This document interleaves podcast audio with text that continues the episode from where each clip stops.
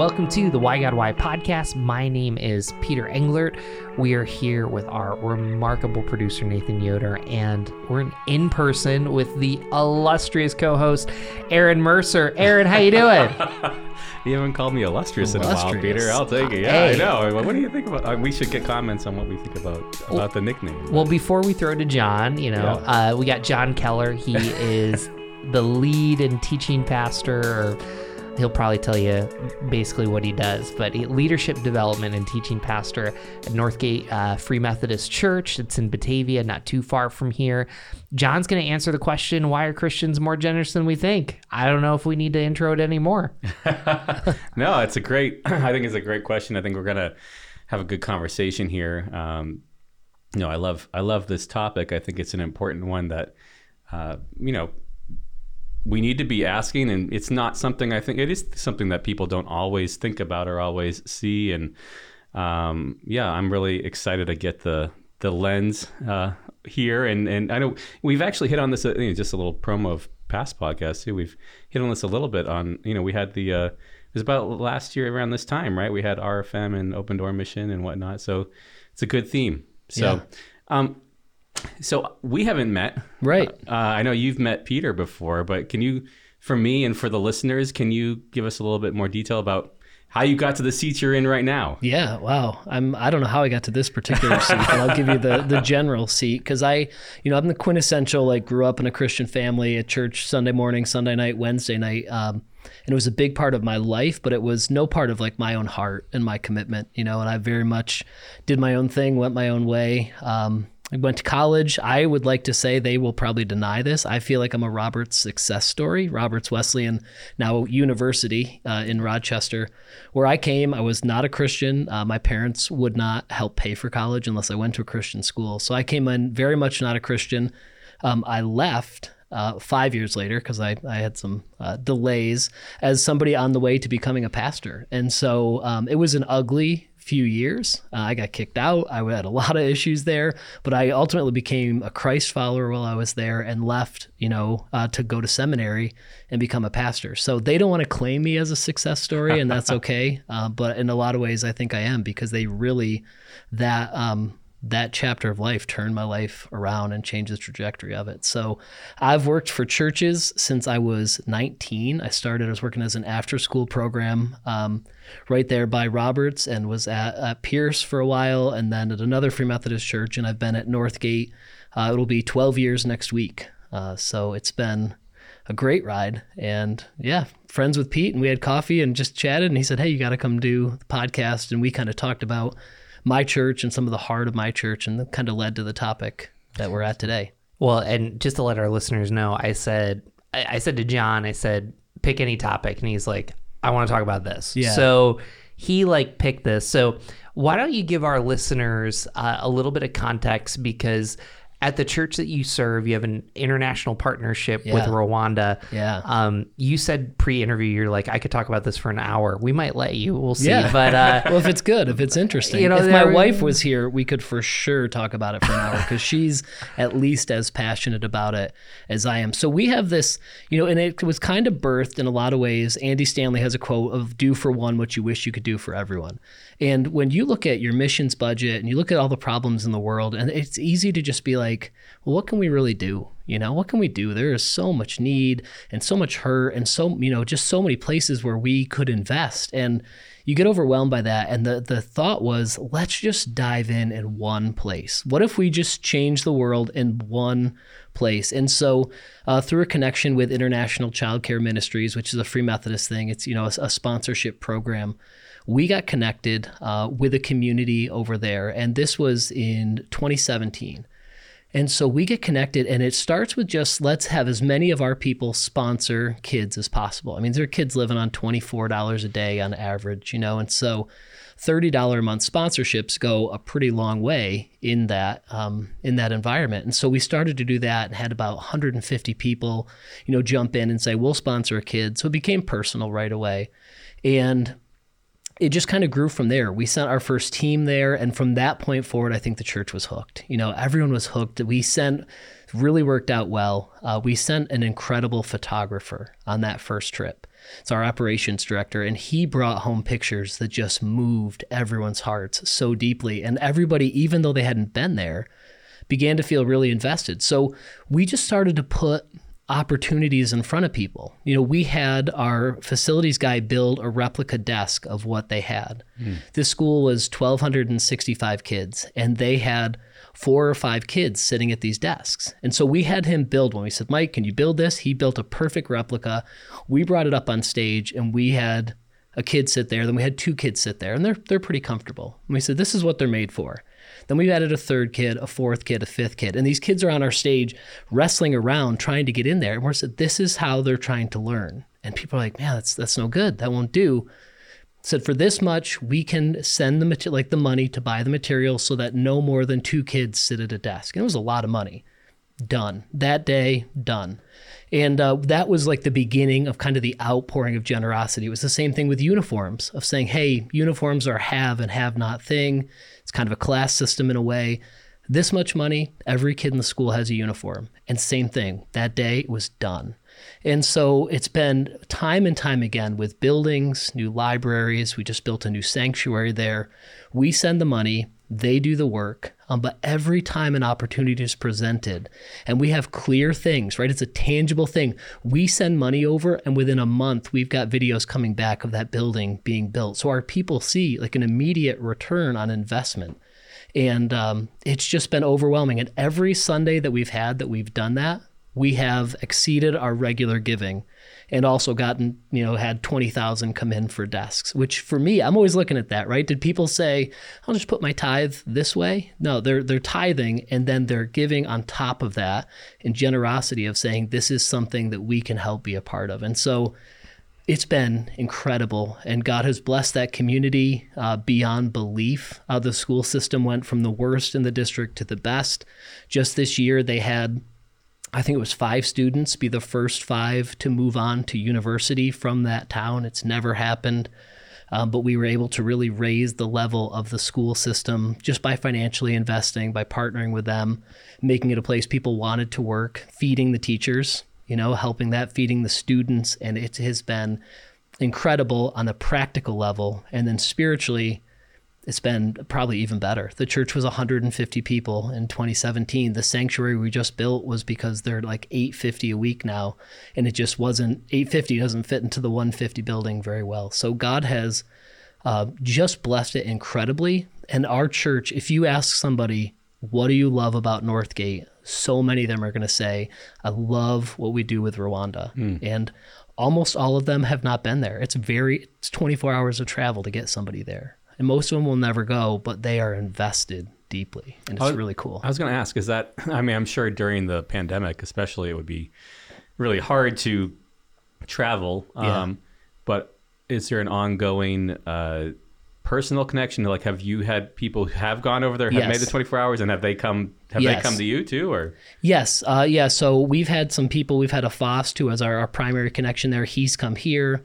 We've sent several teams there. We have a team leaving in two weeks, and you know every time they go, we bring them in front of the church and we pray for them. And it's you know we're all sending them, and every time they come, uh, when my wife and I were there, it, it was probably the most overwhelming experience of my life, separate from my children being born. When we got there, it was maybe a half a mile, the roads were just lined with all of these kids and they were singing. They had our picture and they, this, what they've seen, the change they've seen in their community, they know like, like, hey, Northgate is a part of this. And so when you come, it's like, it was like we were the heroes. Now we're like, hey, we're not, you know, we're just here. We love you guys. But man, we walked up this path and they're singing the whole way and they're you know thanking us and mm. it was just overwhelming i mean it just i was in tears before we got out of the car and so i'm excited we have people going in two weeks that have never gone and i'm so excited for them to to see the village to see just their gratitude um, how much they love us you know there's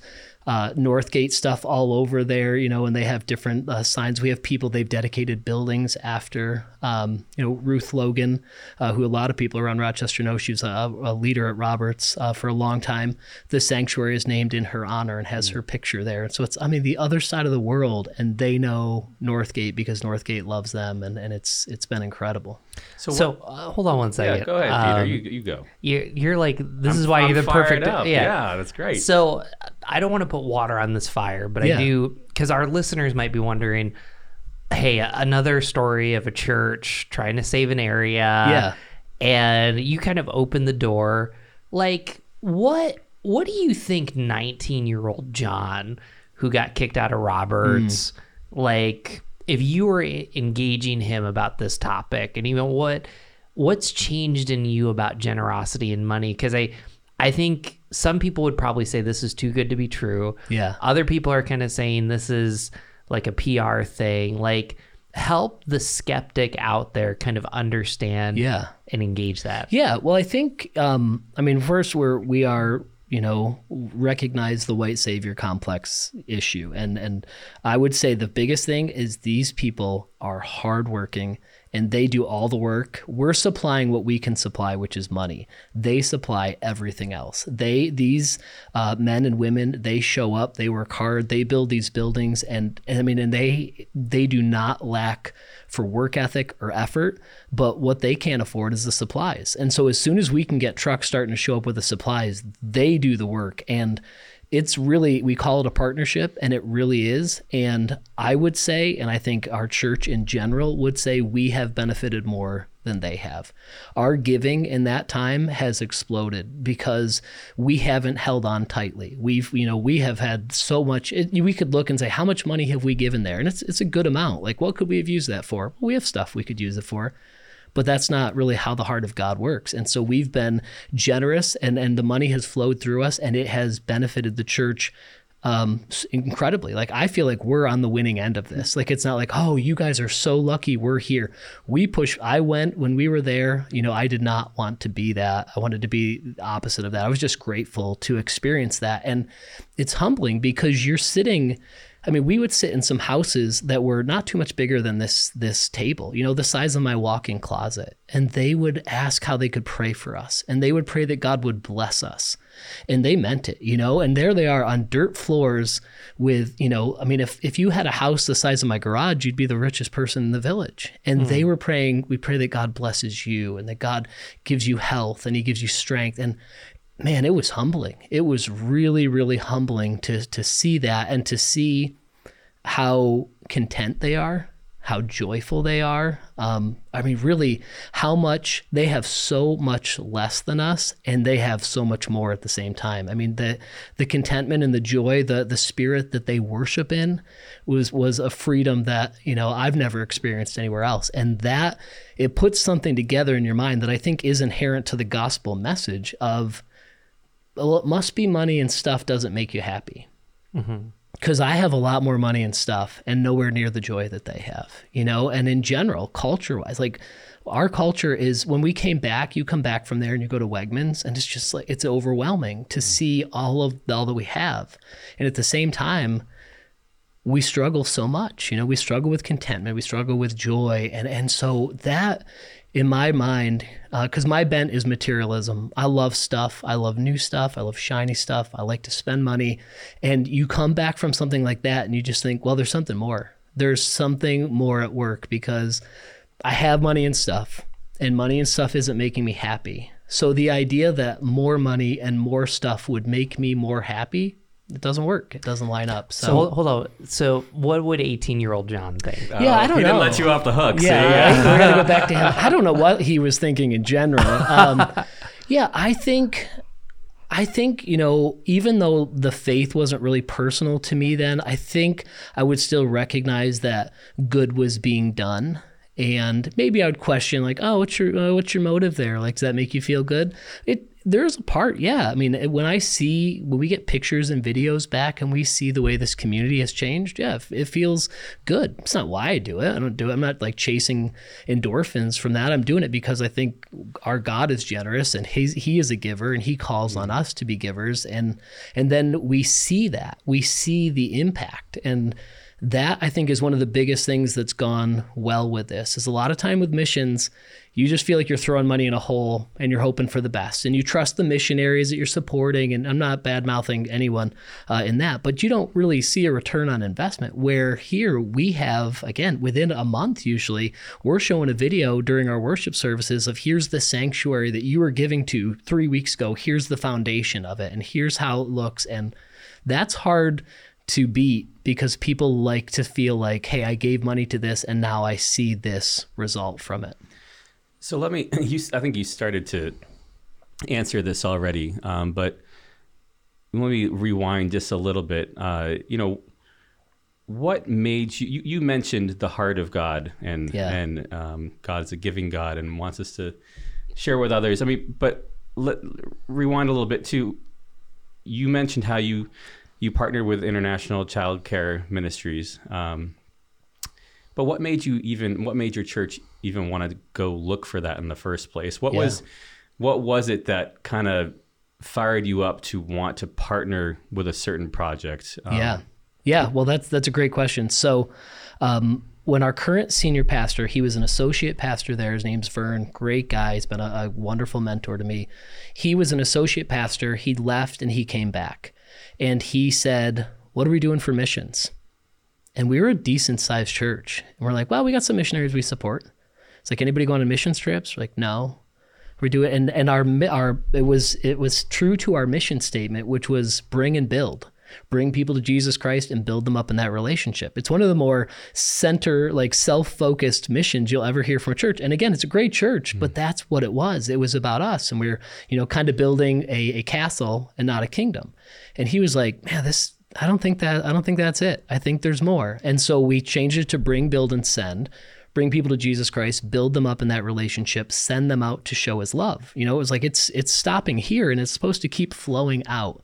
So then that became a, a really, when we added it to the mission statement, it was aspirational but it became well what are we going to do? How are we going to send? How are we going to send people? How are we going to send resources? How are we going to impact the world outside of just this church? Because it's i think it's really easy to build a castle in ministry today. Not easy i mean it, it, it it's hard, but it becomes easy to be focused in that way of saying, how can we make this building, this community bigger and better? And, and, you know, that had been our focus. So that was a really intentional shift.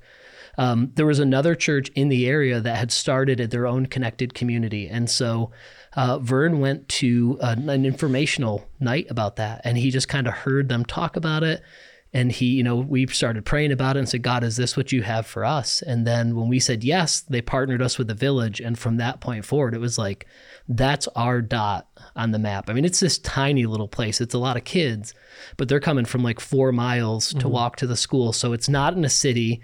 When you stay there you stay in a hotel 15 20 minutes away. You drive in drive up the mountain. It could not be more remote but that's our place. And mm-hmm. uh, god made that clear to the leadership, you know, and then kind of filtered out to the church. So I'm a little bit more the tough guy because Aaron's like super passionate, which I love. And when Aaron gets more passionate than me, that's a great episode. But so so here here's kind of what I'm trying to process because mm-hmm. I you're very thoughtful, just even the way you've engaged this. So some people would sit there and say, "You live in Batavia. It's one of the most." It's not necessarily the best place to live in upstate New York. And I'm from Binghamton. Man, shots fired. Well, I, Binghamton's probably worse than Batavia. Yeah, okay. But, you know, like, there's a lot of needs there. Yeah. And you Batavia is between Buffalo and Rochester. Yeah. So, how do you manage the tension of we are going to do for one that we can't do for everyone, but we are geographically located here? Yeah. How do it? so how how have you as a leader in a church managed that tension? Yeah, well I think I think if you ignore all you ignore one and just focus all on the other, like either way, it's going to be bad. So, I mean, we do, you know, when you talk about your community itself, I think you have to engage that mission wise too. And we do a lot. Um, we partner with our local Salvation Army because they they are incredible. I am on the board at Salvation Army of Genesee County. Incredible people, incredible leaders, and really care well for our community. So that has been what we've done, both like helping them financially, helping them with with uh, volunteer hours and stuff. Um, we did a bunch with them over the pandemic. It was one of the best parts of the pandemic. We would we have a big parking lot and we were getting food in from FoodLink and would have four to 500 people line up in their cars and we would fill their cars with food. I mean, it wasn't like two grocery bags, it was boxes full of food and people were set for a couple weeks. And so um, we try really well to love our community as well. Because, yeah, if you see that, like what good does that do a kid in Batavia School District that doesn't have breakfast? when we are making sure kids in Rwanda have breakfast, right? And so you, you really have to meet both needs. I think that's the, the Jerusalem, Judea, and, and around the world. Like you have to try and make sure that you're not saying, hey, look at this, we changed this community when we are also in a community that, that has a lot of needs. So we, we try to come at it both ways, but I'm sure there are people, I know there are people in Batavia that are hurting and would also think like, man, we could really benefit from that. There are hungry kids in our own community. And so it can be tough you know, to say, hey, we're doing this around the world. And that's a huge thing.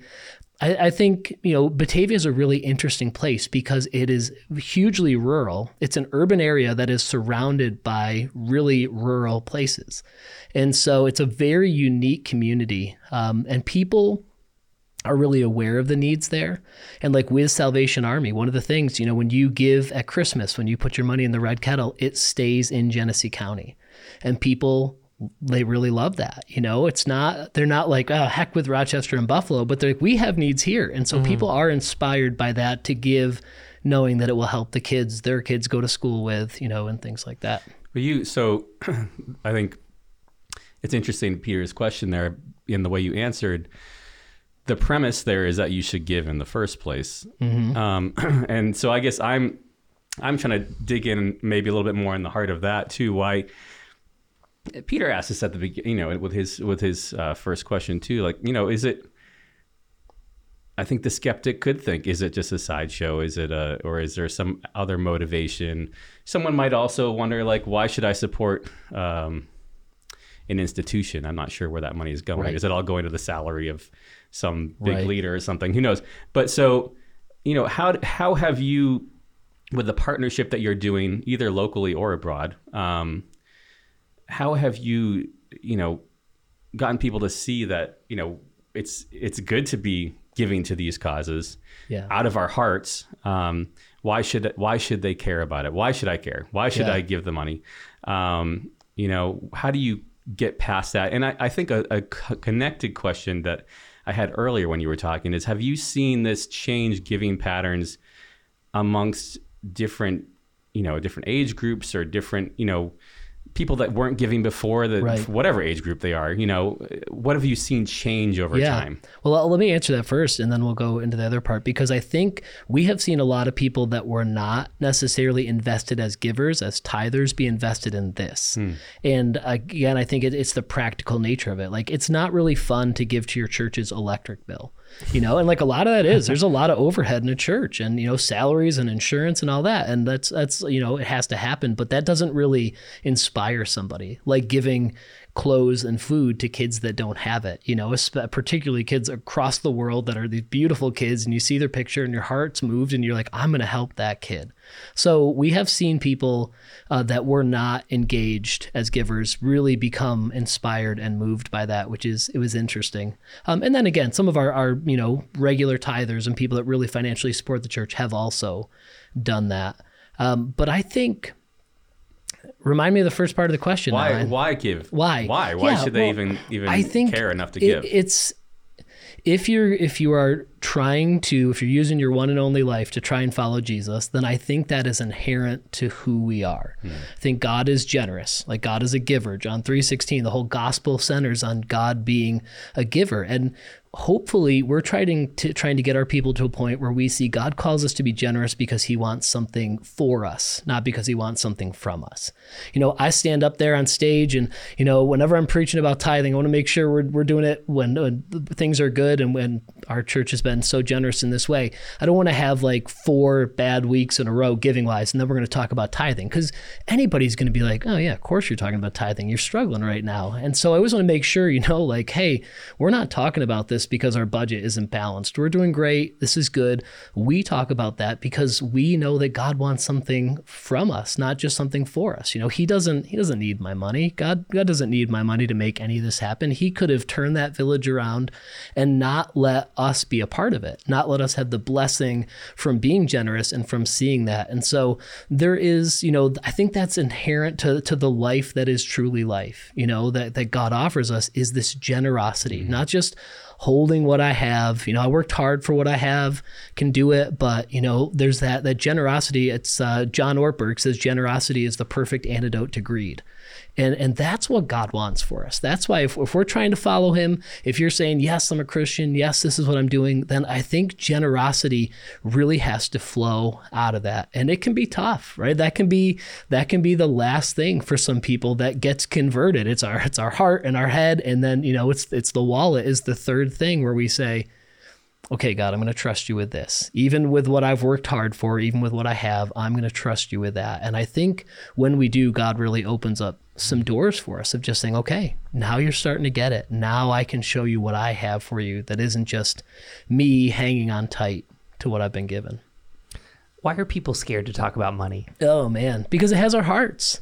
I think because for a lot of us, it has our hearts, you know, and that's why God wants us to talk about money. God doesn't want anything uh, to have our hearts more than He does. And so it can be hard, you know, it can be really tough when I'll, I'll push people on that sometimes and they'll say, well, I just, I don't trust the church with my money. I said, well, you know, you, you trust us with your kids so is that like that's okay? Like that's you, you better know somebody somewhat well before you, you use that there. But you give us your kids for an hour plus a week, but you don't trust us with your money. Like let's really wrestle with with what has your heart. And we have this concept of it it's mine you know that's either you believe psalm 24 you know the earth is the lord's and everything in it or we think well this is mine i worked hard for that and again i'm not i'm not mocking that we work hard for the money that we have um, but we also believe all of it comes from God. And so when God asks us to be a part of something, we don't hold it back and we say, okay, God, we're, we're going to trust you with this. But it's tough.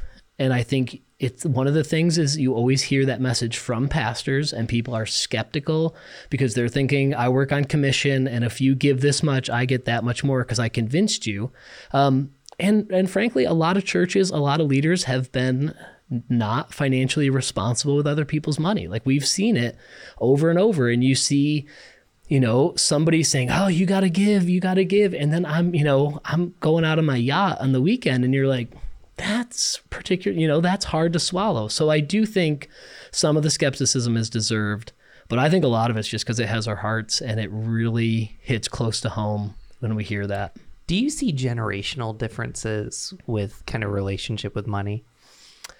Yeah, I don't know. I, I see generational differences, particularly with institutional skepticism.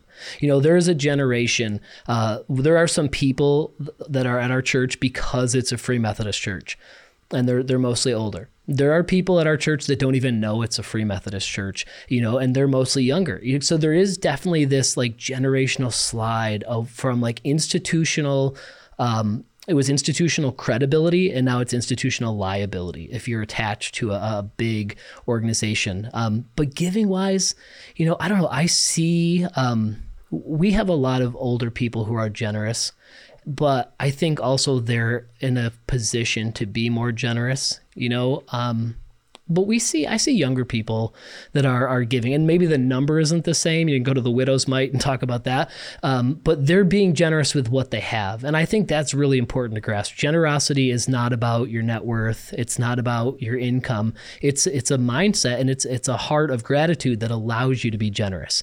You know, if you're not generous when you make thirty grand, you won't be generous when you make three hundred grand. Like you just you won't. Like that's statistically proven that if you don't do that um, when you have a little, you you won't when you have a lot more. So, yeah, I don't know that I see particular trends. Um, but I do see younger people really wanting to make an impact. You know, whether that's younger um, millennials and Gen Z, they want, they really want to feel like they're doing something. You know, they've grown up seeing so many things. I mean, they've been such a digital, you know, generation their entire existence, and they've seen so much need.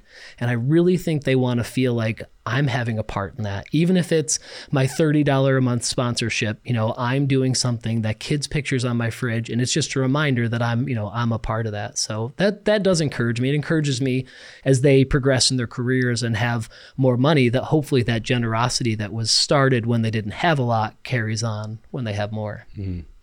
No, that's really good. And I I loved Peter's question there too. You know, I've um, you know, I've I've seen data, I've heard stories of there is a generationally there is a you know and and it's, it'd be interesting to know why this is the case but uh, maybe the giving habit is not as strong amongst some younger generations than than others. Yeah. Now the question could be, did those older generations become better givers later? Anyways, right. um, you know, I, I, don't know if there's longitudinal studies on that or not, but I, I think um, well, the question I want to ask is what you know if people are this gets to where Peter was going I think earlier if people are skeptical um, they're not sure they can trust the institution. Yeah.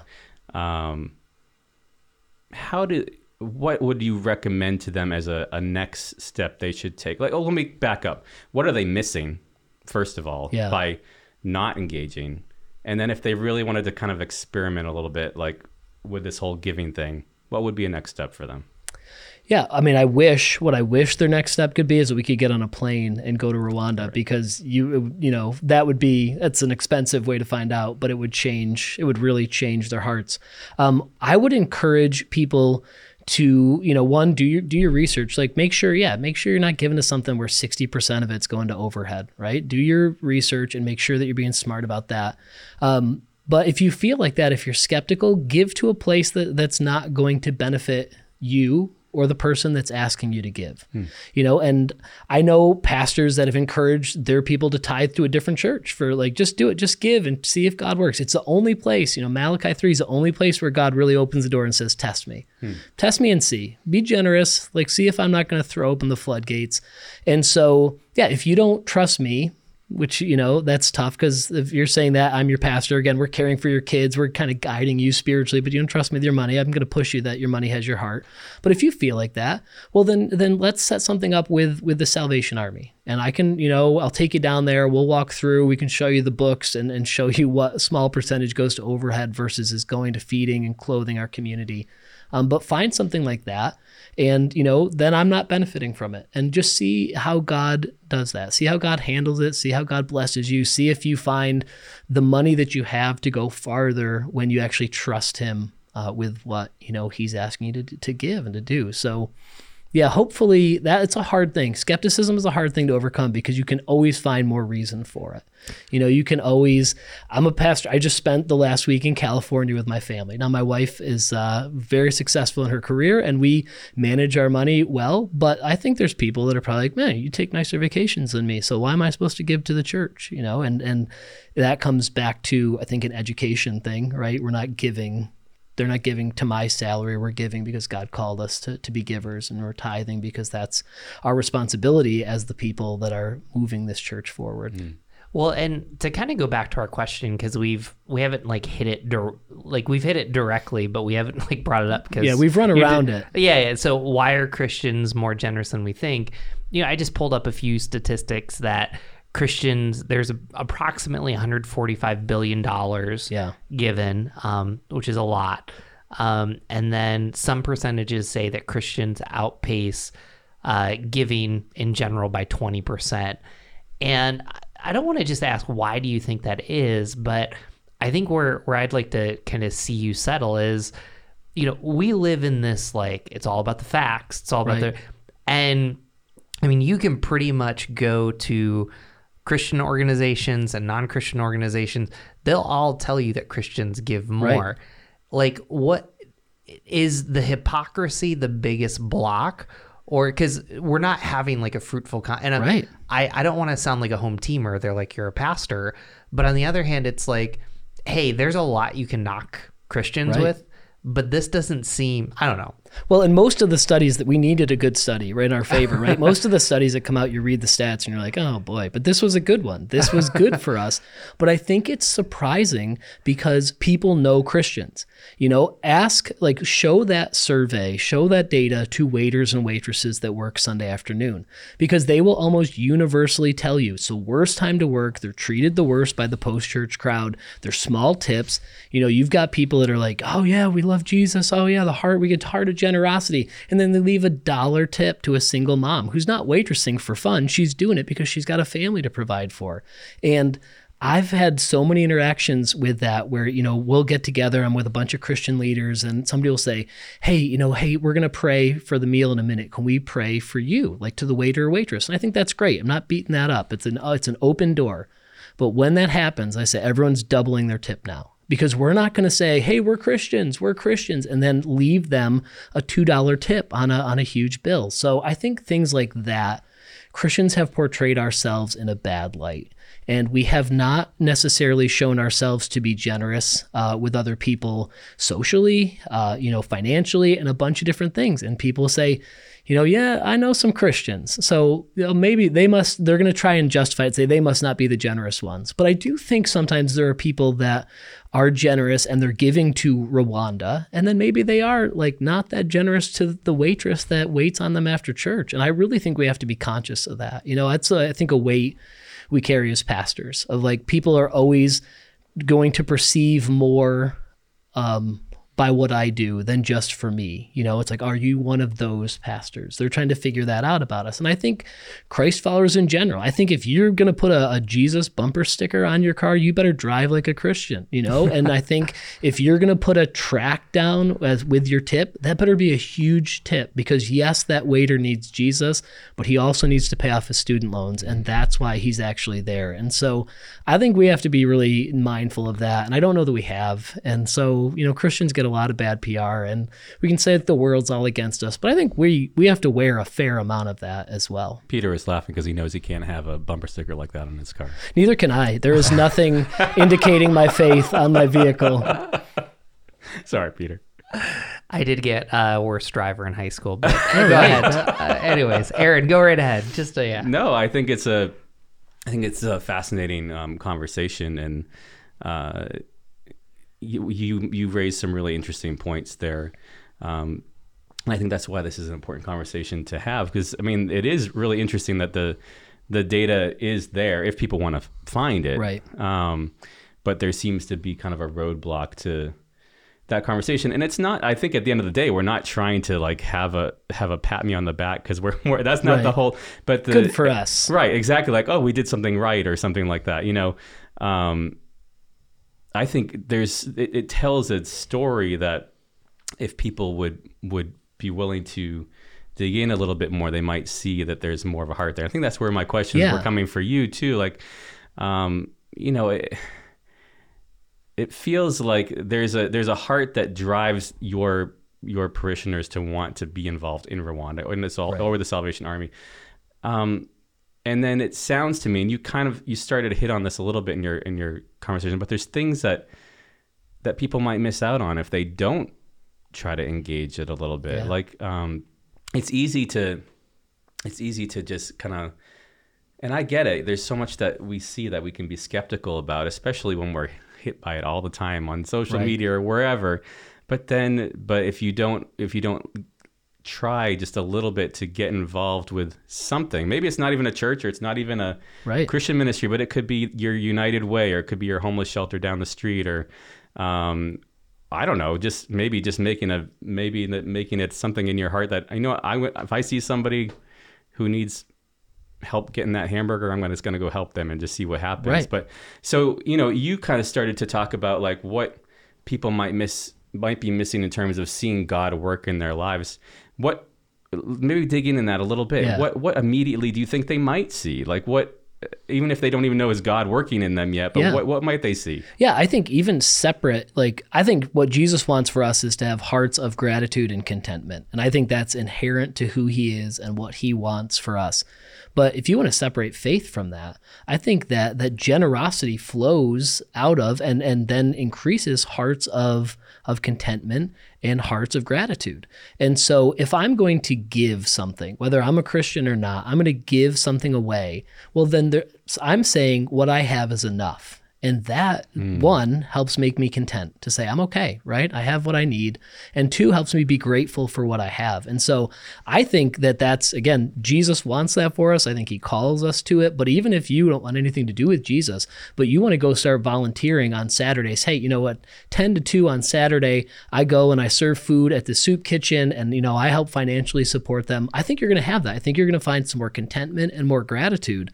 Uh, and I, again, I think we need to be leaders in that because it's what we're called to be and it's what Jesus wants. But I don't think you have to necessarily be a Christian to do that. I, I've known some really, this is kind of against the data, but I've seen really generous non-Christian hmm. people, you know, where they they give and and you show them an opportunity and they will give very generously because there's a need in front of them hmm. and there's something in us that desires that and it might be we can attribute it to jesus they might not but you know that leads us to those feelings of saying hey this is okay I- i'm more content and i'm more hmm. grateful for what i have So, so expl- you, earlier you mentioned the widow's mite, and then you just, you're talking about Yeah. contentment and whatnot. So, explain. Can you, if someone who may not be a Christian who's listening to this, or someone who is maybe earlier on in their faith journey, what does that mean, and and how does that apply to to this whole Yeah. situation? Well, I think it means that contentment and gratitude aren't aren't numbers; they're mindsets. Those are mindsets that you know you can um, you can make you know 250 grand. But if you live in a neighborhood where everybody else makes 500,000 you generally it's really hard to be content. It's really hard uh, to feel grateful. I think that's that is you know we're talking about sports. I think part of you get guys that go to the NFL for a couple years and you think oh you're probably set for life. Well they were making 400 grand which is a lot to any of us around the table i think. Um, but when you're with everybody else that's making 10 million and spending all that money 400 doesn't really feel like that much. And so that's a thing I've come back to, you know, where I've seen people that made a lot more money than us and, and they they're, they're struggling because they are looking at what they don't have and they're mm. comparing to other people. I've made a lot less money than we make right now and felt more content in that. So those are things we always think if I make this much, then I will feel content. And then I could give. If I feel, you know, again, once you feel content, it starts to open that door to gratitude. Um, but it, it's not a number and it will always be just a little bit more than you make. There's been some really good uh, studies on that where, you know, people that make $50,000 a year think people that make $100,000 a year are rich and people that make 100 think 250 is rich and people that make 250 think you have to make a million. Like you're never going to catch mm. that if you decide that contentment is related to a number. You know, I mean, that's Paul said, I, I can be content no matter what the circumstances. Like, that's really the takeaway for us. And that's where we're trying to get our hearts is not to say, God, I'm three things away from being content, you know, like, and then I'll, then I'll be good. You get those three things, you're not, you're still not going to be content. It's just a, a tail that you're always going to chase. You know, before this is this time's gone by really fast. Um, so I'm going to bring up something semi uh, confrontational or All right. um, is you it know, about could- the Jets and the Bills? Uh, probably not. But uh, if we were bashing the Patriots, it'd be okay. That's fine. Oh, yeah. that's fine. I'm Okay. here for that. But uh, and then we'll close with this. You know, one of the things that just I'm listening and I'm kind of reflecting on. Um, so I look at as a millennial and Gen Z, this whole student loan conversation, and I- I'm not going to make an argument for a policy. Yeah. What what I will make an argument though is for an understanding. Yes. Because we we have a whole generation of people that were told if you go to college, Yeah. if you get good grades, you'll get a great job. Yeah. And I think that a lot of our skepticism has been kind of rooted in, dare I say, the American dream. And not the American dream is bad. Right. But I, I think that part of this, why are Christians more generous than we think? You know, we're not just dealing with the lies that were given to the church, we're dealing with the reality of the world that we live in Yeah. and you can debate that off the podcast. Uh, you know, listeners, but I, I just kind of bring that up because our relationship with money as an American culture has shifted. And I, I don't think that we take time. We we want to debate the tactical issues without Yes. kind of backing up and saying, you know, like when my grandpa got his job at IBM, you know, like he was there for like 30 years. Right. And it brings up all these other things like the hustle culture, quiet quitting, great resignation. All of these things are in our culture right now, and they're kind of challenging all of our assumptions. And so, for Christians in the church to kind of sit back instead of like overly engaging, the context has just changed. I don't know. That's all I'm No, saying. I think I think there's definitely a point to discuss this in here because I think a lot of people are generous and they have a generous heart and they financially are in a corner where they really just don't feel like they can. Mm. I mean, how many people have a generous heart and would rather give to a community in Rwanda than their student loans that they have to pay every month? And and it is really hard to be generous when you don't feel like you have any margin. And so that's part of our overall picture. And I don't want to give an endorsement to a t- particular person or program, but when I came to Northgate in uh, 2011, my wife and I had just taken a, a financial program, and where I had a ton. I had 70 grand in student loans uh, from undergrad and grad, which felt like a millstone. I mean, I really felt like that, and I was like, well, 27 years left to pay these off, and we did that, and we figured out a way that we lived like we were broke, and we paid them off in about three years, and then you know, then you start doing that, you start working to pay off the house, and guess what? It became a lot easier to be generous once I wasn't paying all that money to Nelnet every month. And so I think that is a part of the picture. And I think one of the things we did is we brought that program to our church and had over 400 people go through it. And we had a ton of people pay off their their student loans, pay off their cars, start buying their cars in cash, pay off their houses, and those people have been incredibly generous. But they've also done that financial work to have the margin in their lives where you can say, "What at 500 bucks, we can do that." That's fine. There are people 500 bucks means that they're not getting gas in their car or they're not making that that student loan payment. So I do think that that is a part of the picture. I thought of that when we were talking about the older and younger generations. I don't know a lot of you know a lot of boomers with student loans still, um, but when you're talking about Gen X and millennials and you get into that, it's a really significant part of their financial picture. We love ending on cliffhangers like that, which Yes. you know what that means? I got to come back. You got to come back. All right. and we got a guy that used to work in Capitol Hill, so he'll set us straight with like the facts. oh, good. Yeah, bring him in. We can get another chair in here. Ah, that's right. So, um, so we always close with this question, which is, what does Jesus have to say about Christians being more generous than we think? So, like a great pastor, you get to clean up the mess that Aaron and I leave. So, All right. whatever heresy or something like that. So, Aaron, who's going first? Oh, why don't we start with a pastor, and then we'll get you. You can sandwich me between pastors. How about that? Between Two Sermons, which is also on the Browncroft YouTube channel, and then Between Two Podcasts, Between Two Ferns. I, I could go all day. so you there we go. Why not? Uh, you know, as as I was thinking about this question about why are Christians more generous uh, than we think, and what does Jesus have to say about the topic, I I actually just want to tell the story that we uh, referenced about Jesus sees this widow and she has a mite, and that's kind of like a penny. You know, it's very very small, and she drops it in, and and Jesus tells his disciples and he tells the religious leaders that that she's given far more than anybody else and I just think that um, I've said what John has said too that generosity isn't something that God wants from us; it's for us. And so, yeah, I just want to encourage you as a leader, like, or encourage you as a listener. You know, your reaction to this topic says more about you than it probably does about the actual issue. And I think if you've stayed this long, there's a challenge in that that um, that God might be wherever you are in your faith journey. Generosity is a growth, just like understanding the Bible and prayer and all these important disciplines, because I, I think it reminds us that life is a gift. And um, yeah, that's where I'll go. Yeah, thanks, Peter. No, I I think um, you know this is a similar point. You both made this point. I mean, I think Jesus, uh, he wants us to give, but uh, you know, just like you said, John, it's not it's not because he needs our money. Right. He doesn't need our money. He's doing just fine. He's fine. he's he's God is the creator of the universe. You know, we're, he's set. So, but but we, it's not something that we he needs us to do.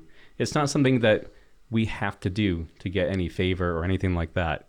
It's something we get to do. It's something he wants us to do, not not because he wants he wants us to feel like we're constricted, but because he wants to fill us up more. And I I know there's it sounds like I think that sounds it can sound like a foreign concept, but it's not something you can really understand unless you in, unless you dive in a little bit, kind of like what we were just Right. talking about, and and um, and you get out of the scarcity mindset. Yeah. Um, and you you know I think that's healthy for anyone, but at the end of the day, I think that really comes from knowing God's God's gonna take care of you, um, and uh, you can look to Him for that. And and Jesus wants us to grow as people that He wants us to be by getting to give. So Yeah, and that scarcity mindset, right? I mean, I picture us as we're the people walking around with a bucket full of water. And we're like, this is my bucket. I worked hard for this. I need this. And there's a fountain right there that God can just fill the bucket up 10,000 times if He wants to. And we become so enamored with the contents of our bucket, much more than the person that can fill it and can empty it and refill it over and over. Because that's, yeah, for me, I mean, what Jesus says about this is, is Matthew 6 21 is where your treasure is, that's where your heart's going to be too. And that for me is the biggest thing. And as I said, I mean, I, I, my natural bent apart from Jesus is materialism. Mm. Like I know that. And so, like, you know, you go to, if something causes you to sin, you cut it off. You go to that passage and say, all right, well, we're always going to tithe. And I wish I could download that. I wish there's like a zip drive and I could give it to someone that hasn't done that and say, listen, I'm not pushing anything. I'm not trying to sell you on anything. I've just experienced it. And if you could experience that as well, then you'd be in the same boat. And there's not really a way to do it. You have to experience it. You have to really take those steps out in faith and say, I'm going to be generous. I'm going to give. I'm going to do it for a month or two months or six months and just see what God does. Uh, because otherwise, you can sit in the sidelines, you know, and be a skeptic and just say, I'm never going to do it, but you're never going to experience it. And so that's, you know, that's what Jesus encourages us is just to make sure it doesn't have your heart. And and I know if I stopped tithing, my money and my stuff would have my heart so quick. Mm. And so every month, you know, it's the first of the month. It was the first check I wrote this month. You know, my ESL app. It's the first thing that I do is is write the tithe check for everything that we're going to make that month, and just say, God, this this starts with you. This comes from you. We trust you to do it. Trust you to be faithful, and you know, and go from there. And I gotta, because I'm a Methodist, I have to give one Wesley quote. He said, "When I have money, I get rid of it quickly, so it doesn't have me." Hmm. You know, and it's it's not don't save right, save and be smart with your money, but just make sure it doesn't become the contents of your bucket is like this is mine and I got to keep it and no one else can touch it because God's gonna say, I kind of want that bucket just because I want to know that you love me more than you love the bucket and what's in it. And I'll fill it up again. I'll fill it five, ten times if I need to. You know, we, we got more. We can do that. But I just want to know that you love me more than you love that.